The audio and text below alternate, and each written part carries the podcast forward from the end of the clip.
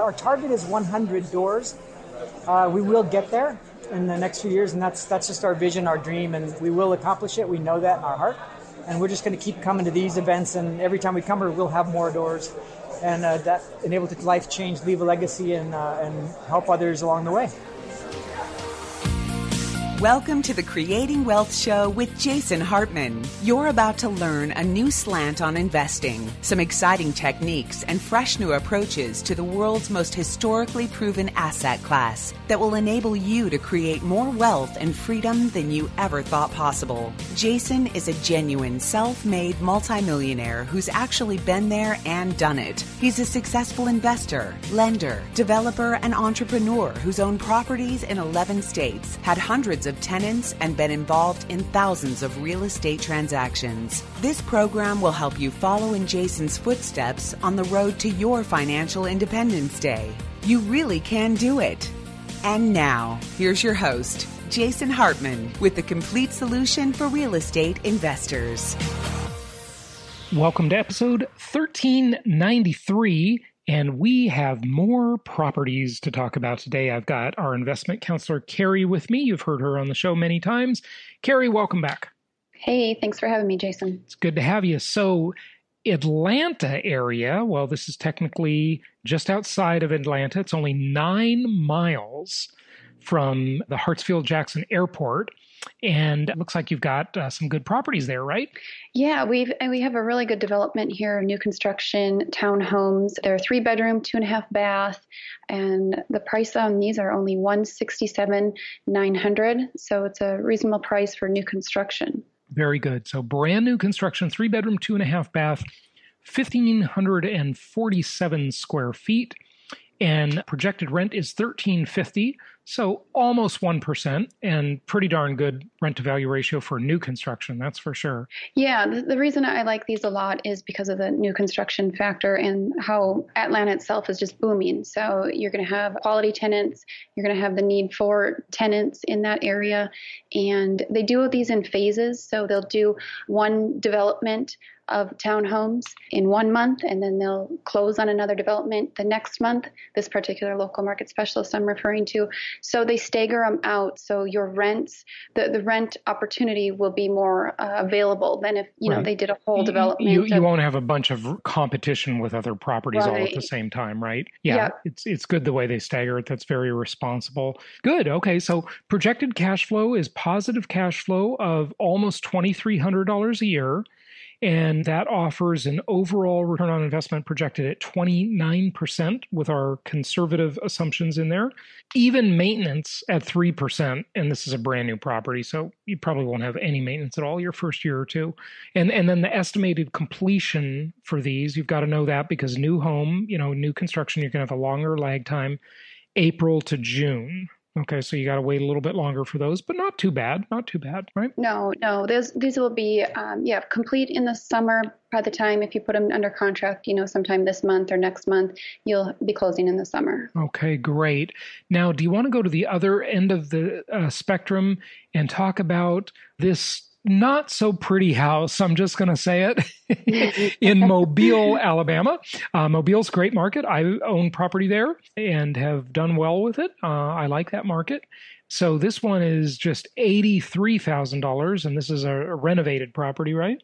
Right. So what our Mobile, Alabama local market specialist offers is pre-construction properties. So this is the before picture, Jason. He'll have a prettier picture and groomed up property right. um, landscaping in the end. This is so, this is an ugly ducking. I mean, it's not the uh, it's not terrible. I'm just it's the contrast of uh, you know, we're looking at pictures here, folks. So you have to understand that the contrast of looking at that beautiful new property that you just talked about to this one is is quite a difference. But um, this is pre remodel, right? Good. Right. Yep. So the reason we really enjoy Mobile, Alabama, in Alabama in general, is the low taxes, the property taxes that they offer. So that helps definitely with your higher returns. So this particular property is eighty-three thousand dollars, and the monthly rent is nine seventy-five. So you're at a well over 1% RV ratio. Okay. Um, and that's, that's, of course, projected rent. Yeah, go ahead. Right. Um, and giving you an estimated monthly net cash flow of 291 That's great. Wow, that's really good. So uh, th- almost $3,500 a year in positive cash flow on the pro forma here. Yeah, wow. Right. Yep. And then, of course, your cash on cash is one of the highest we'll have in this yeah. market in particular, 14%. Yeah. Projected cash on cash return is 14%. That is like unheard of nowadays, you know. And by the way, debt coverage ratio on this one super high, 1.9. So the chance of you getting into trouble with this property is almost nil. Overall return on investment projected at 27%. They're projecting just half the standard appreciation rate here. And they've got high maintenance cost in this one in the performance. So those numbers look pretty solid and conservative. They're probably going to do a little better than that. Yeah, exactly. That's very conservative. So expect those higher projections in the long run. All right, good stuff. Do you want to go to Hammond, Indiana? We're really moving around the country here. Where in the world, huh? Yeah. Um, yeah, so this one in particular, it's three bedroom, one bath. One bath is pretty common in this market, so don't be discouraged from that if you're set on your three bedroom, two baths. And but the listing price on this property is one twenty seven five hundred, and it rents uh, projected rents at thirteen twenty five. So okay. another good rent to value you're, ratio. You're above the one percent uh, yep. target. Yeah, good. Yep, yep. And so then this one has around projected uh, net cash flow of 227 per month and around a cap rate almost 7%. Yeah. Oh, that's that's pretty good. You don't get that nowadays too much. So debt coverage ratio at 1.45 and total return on investment projected with all the multidimensional stuff at 30% annually. As I always say, if it only works out half as well as projected and you make a 15% return, you should be as happy as a clam. And clams, they're always smiling, so they got to be happy right? okay. um, Carrie, do you want to just quickly mention before you go your little mini property tour? It's right around the corner. It's this weekend. Uh, tell us about that. You know, from time to time, folks, our investment counselors will conduct a little mini property tour that they'll just meet some clients in a market and tour properties with them. And then also, we can arrange individual meetings with you and appointments in any of our markets with our local market specialist if you want to go out there individually. But this is a small group, and you know if someone wants to reach out to you, uh, there might be a space left for them or a couple spaces. Tell us more about it. Yeah, so we are going to travel to the Northeast to York, Pennsylvania, mm-hmm. and we will get on a bus with our local market specialists, their property management team, and tour before, during, and after construction homes. There'll be properties available for the investors on the tour. And, you know, it's tight with inventory these days. So getting on a tour kind of gives you first in line opportunity at properties. Right. Which interestingly probably is why you didn't talk about any properties in York today because you're saving them up for the tour, I'm guessing. That's right, Jason. Yeah. Okay. So no, no, we're not going to hear about any specific properties today. no. Okay. No, good. No. Yeah. Good so it's a nice market. It'll be great to actually get into these remodeled homes because as you've seen on uh, properties page, they have really cute remodels. They do a really solid job and just a different market, a different opportunity than your traditional Memphis, Jacksonville. So it'll be interesting to see. Right. Good. Good stuff. All right, Carrie. Well, thanks for joining us, and we will talk to you real soon with some more properties. Thanks, Jason. Okay, let's talk about a few things today for the second half of the show. First off, I want to say congratulations to one of our clients who has become the latest empowered investor. And that is our client, Bruce. Here are a couple of things he had to say about uh, becoming a self manager, taking the hybrid approach. Now, you know, I have taught you about the hybrid approach over the years where you're not completely self managing. You hire either a property manager on an a la carte basis or you hire a traditional real estate agent simply to do the tenant turnover to do the lease up, to handle the walkthrough, to get the new tenant moved in, and that kind of stuff. That's the hybrid approach. You can either do this through a property manager without them actually managing the property on a month to month basis. They simply would do the lease up, the tenant turn for you. You, or you can have a real estate agent do that. So here, congratulations, Bruce. Here are a couple of quick things that he said. Hey, Jason, quick update. Just want to let you know that I made the transition and let my property manager go for my property, talk to all the tenants and uh, set up a new Gmail address and sign it all up through Cozy. Cozy seems to seems like it's going to work out pretty well. All the tenants had said, "Hey, email me with all your requests and what you'd like done and this and that." Uh, so I'm currently kind of chipping away on all that, and so far so good. But just wanted to give you an update saying I appreciate all the advice. I'm definitely heading with the hybrid approach until it gets too much for me to handle. So thanks for everything. Talk to you soon. Yeah, Jason, of course, you can definitely play it on the podcast. Uh, you know, I mean, just to kind of go into it a little bit more, I just got sick of all the back and forth between the property manager and myself and what was going on and I wrote all the tenants a letter to the units and I sent it out to them and they responded back to me. So I called them and talked to them all, asked them if they'd sign an addendum and go with me and let me manage the property and kind of cut out the middle, middleman. And they sounded delighted. They were like, We would love to deal directly with you. I said, Hey, look, I own the property. I'm going to treat you guys um, as my customer and I'd love to keep you there. So let me know what I need to do to make you happy and I'll start working on it. So I uh, started looking into Cozy and uh, Tenant Cloud, but I think Cozy is free both ways if you're paying through checking accounts. So I signed up for that and created a new Gmail address so that they can contact me directly through that. And uh, seems to be going pretty smooth so far. So we'll see. Thanks for everything, Jason. Appreciate it. Okay, so what he's referring to there is he was dissatisfied with, uh, I think, a couple of his property managers. Maybe it's just one, I can't recall, and um, is now dealing directly with the tenants. And again, through our network, you can go either way. You can use property managers. We have some great ones. I always say, kind of, I like to let circumstances decide. I do both. I have some great property managers that I really like and they manage my properties for me. And if they ever have a bump in the road and they become bad, you know, I just decide that they're not doing a good job, then I will try self managing the property. You know, the properties I've got self managed, um, they're easy. It's really so easy to do this. It is not some big mysterious thing.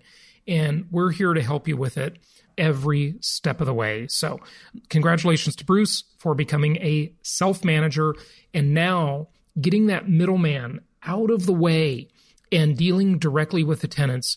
I bet what you'll see happening is the tenants, like he said, they were delighted because they're probably getting crappy service from the property manager. And he can now improve his properties, make them appreciate better, just be more engaged. And this becomes second nature after you've done it before. So it is really not difficult. If you are interested in self management, go to jasonhartman.com, type in self management on the search bar, and look for all the episodes on that topic and listen to those specific episodes so we can help you more with that. Okay, we talk a lot about the three basic economic maladies inflation, deflation, and stagnation on this show. And I came across something interesting, a piece of nostalgia from, well, not from my childhood, but from somebody's childhood. I'm not old enough to have been a kid at this time, but it was the ticket prices for Disneyland back in 1964. So I was yet unborn and it's very interesting to see. And that's why I love to watch old movies and old TV shows and listen to old music because, and read old books because there's a lot to learn from the past. Those who do not learn from history are doomed to repeat it. So here's the problem with this Disneyland thing. Using this as a barometer for inflation is not the greatest. The reason is, of course, Disneyland has changed, right? It's been upgraded. There are many more attractions now than there were in 1964. it's not the same experience. But I'll venture to say that probably in 1964, you hardly ever waited in line. And now those lines are really, really long. So maybe it was a better experience back then. I'm not sure. But here's one thing that hasn't changed and gives us a very, very good barometer for inflation. This is a litmus test that is really, really good to know what has taken place in the economy. And it is parking. Parking, yes. Our, uh, our friend Nathan uh, pointed this out in our Facebook content group. And parking hasn't changed much, right? If you, if you are the government and you want to hide the rate of real inflation, what are the three basic ways they do that? You know, I've taught you this before. Weighting, hedonics, and substitution. Weighting, hedonics, and substitution. I won't explain them today. We've talked about that many times in the past. Those are the three ways they malign the real inflation rate so we don't really know what's going on. But guess what?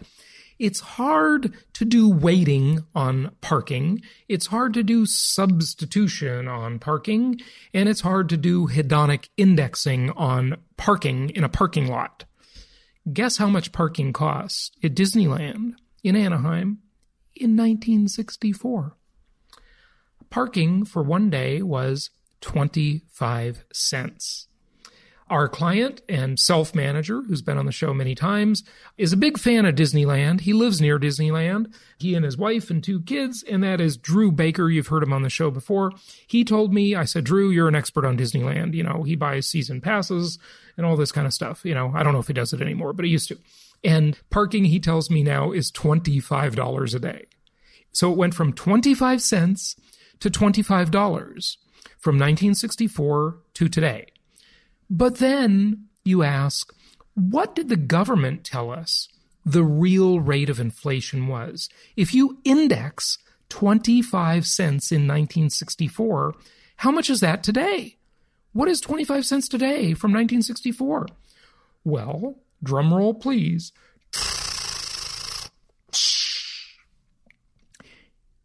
You ready for this?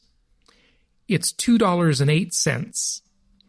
So, according to the official rate of inflation published by the government, the Consumer Price Index tells you that parking at Disneyland today should be not 25 cents as it was in 1964, it should be $2.08.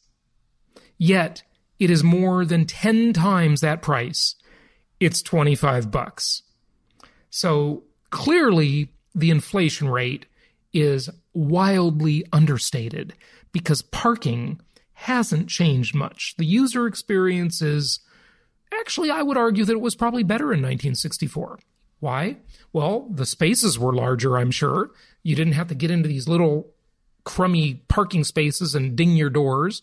You probably didn't have to go as far, park your car as far away, right? They have trams, of course. We all know that if we've been to Disneyland, but the parking experience probably hasn't changed much. So you can't argue that, well, it's better today than it was in 1964. So that's why it costs $25 versus $2.08. Okay. Yeah. No, can't, can't make that argument. It's a losing argument. Hey, I want to share with you, speaking of the old times, something from the 70s. And this is a very short sound clip from CBS News of Jimmy Carter's uh, infamous, uh, they say famous, malaise speech. Remember, the Carter era was typified by Malthusian thinking, right? That resources were scarce. We have peak oil. Uh, don't heat your house. Don't cool your house. Wear a sweater go naked, whatever it takes to be comfortable, okay, if it's too hot or too cold. And, you know, live on less, expect less from life because we are running out of everything. That was the thing that typified the Carter administration during the era when the misery index was developed, where we had high inflation and a stagnant, really anemic economy. Then you have stagnation, which is the worst of all things. Okay. It's, it's, it's worse than inflation, which is usually part of a booming economy or at least a healthy economy, healthy in other ways. And, and deflation, which is a whole different concept. We won't get into that today. It takes too long. But just listen to this short clip about Carter and then Carter speaking himself. It's kind of an interesting historical perspective. 32 years ago today that Jimmy Carter gave his famous malaise speech. He never used that term, but that's the name that was given to a speech in which the president said the country's economic woes were due in part to a crisis of confidence in the country. It has come to be known as perhaps the most politically tone deaf speech in modern American history. Take a look. It is a crisis of confidence. It is a crisis that strikes at the very heart and soul and spirit of our national will. We can see this crisis in the growing doubt about the meaning of our own lives, and in the loss of a unity of purpose for our nation. The erosion of our confidence in the future is threatening to destroy the social and the political fabric of America. The confidence that we have always had as a people is not simply some romantic dream or a proverb in a dusty book that we read just on the 4th of July. It is the idea which founded our nation and has guided our development as a people. Confidence in the future has supported everything else public institutions and private enterprise, our own families, and the very Constitution of the United States. Confidence has defined our course and has served as a link. So that's interesting. First off, I would say the irony of that talk is that Jimmy Carter did a lot to destroy American confidence. Okay. I mean, he was the, he, he just typified the sort of Malthusian. That's the best way to say it. It's, it's the Malthusian idea that resources are scarce and humans are not a resource. When I say humans are the biggest resource of all. So just kind of interesting to look back on that. Now, the question is, and by the way, would love to hear your feedback on this. Go to jasonhartman.com slash ask, jasonhartman.com slash ask. Tell me, listening to Jimmy Carter there in the 70s, do you think we have, do you think Americans at least have more confidence in their future today than they did back then? Do you think uh, this is a time of more confidence or less confidence? And obviously, we made it through. And what do you think happened in the 80s? How do you think, you know, when Reagan came aboard after Carter, what do you think happened to American confidence then? So many people will say it's not all about the economy. It's not all about financial things. It's not all about money. Well, okay, sure, it's not all about that, but let me tell you, that's a big part of it. That's a big part of life. That's a big part of how people feel. It's a big part of how the a nation feels. But Carter even referenced back then how there's a, a, a lack of unity of purpose. Well, compare that to today. I mean, what do you think about today versus that, right? Unity of purpose. I mean, I'd say that's that gap is even bigger today, right? Something to think about. Go to jasonhartman.com slash ask and tell us what you think.